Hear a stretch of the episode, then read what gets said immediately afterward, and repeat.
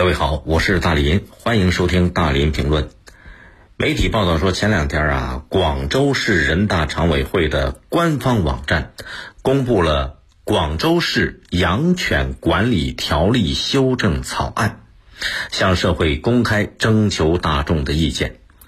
媒体做了一个报道，这个修订草案里边增加了对遛狗没有拴狗绳导致人员受伤的行为。有了新的处罚规定，这是个什么规定呢？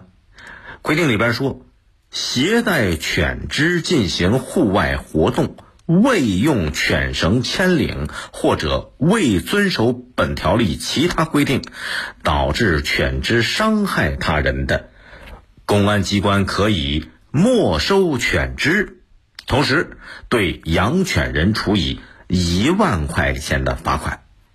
好家伙，这个规定的话，处罚还是比较严厉的了。因为大家知道这几年啊，这生活条件好了，是吧？养狗的、养宠物的人都特别多。这狗一多呢，因为养狗引发的这种矛盾，也就跟着蹦出来了。所以人和狗之间啊，很多扯不清的事儿。这里边很多，或者说大多半，都是因为不规范养狗的行为导致的矛盾。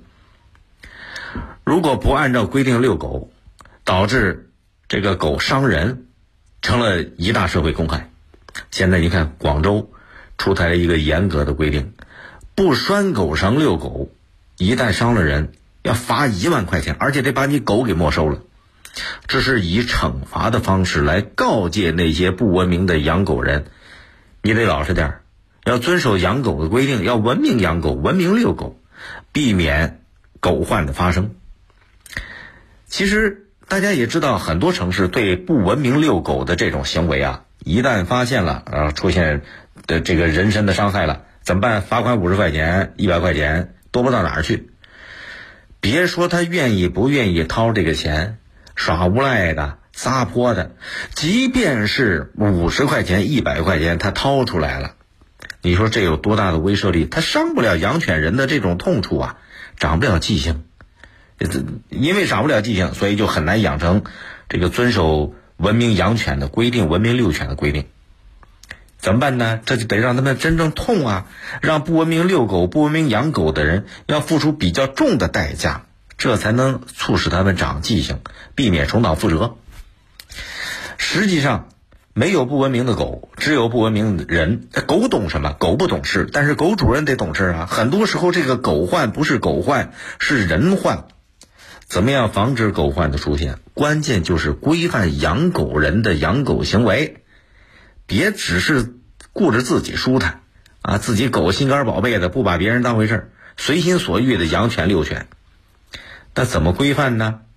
除了对养狗的人进行宣传教育，还必须得对那些不文明的养狗行为，要真正的打板子，打到他痛，要付出惨痛的代价，代价大了。他就知道厉害了，就知知道得长记性了，就会主动去自律了，防患因为自己的狗引发各种这个不安全的隐患。你看广东广州这次不拴绳遛狗得罚一万块钱，这个应该算得上是惨痛的教训。不单罚这一万块钱，你狗都没了，要把你狗给没收走，得不偿失啊！我觉得这个方法挺好。我是支持的，这肯定是治理狗患的一个好方法，让那些不文明的养狗的狗主人能够长记性。罚一万块钱，乍一看上去好像不近人情，好像这狗主人是不是对他不公平了？不是，其实这就是给那些狗主人替他们着想。因为你说你养个狗放纵自己，违规遛狗，一旦造成了人身的伤害，既害了别人，也害了自己。为什么？你看看法律法规，《侵权责任法》第七十八条的规定，没有对动物采取安全措施造成他人损害，动物饲养人或者管理人要承担侵权责任呐。民法通则里边也有相关的规定，饲养的动物造成他人损害的，动物饲养人或者管理人要承担民事责任，法律法规明文规定的。这都是在说什么呢？对那些违规遛狗造成的矛盾纠纷，养犬人必须要承担相应的法定责任，至少至少得给予经济赔偿。你这个权利和义务是对等的，你享受了养犬的权利，同时养犬人就必须要遵守法律法规，必须要遵守公共道德。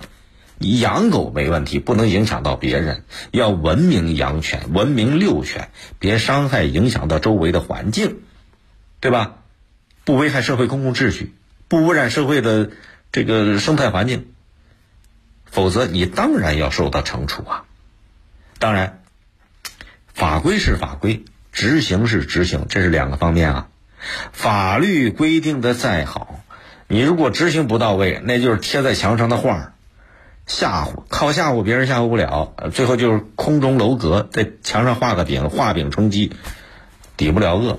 所以，首先是每一个养狗人得自觉自律，要遵守文明养犬的规定，做一个文明人，做一个守法的人。重要的还在于当地的执法人员，宣传教育是重要，但是很多时候处罚也是最好的宣传教育。所以执法者要敢担当，敢于执法，善于执法，要保证执法到位。否则，再好的法律条文变成空中楼阁啊，那因为养狗引发的各种矛盾还会不断的出现，大家还会为这个出行。有有不文明养犬人在那儿待着，感觉到纠结，没有安全感啊。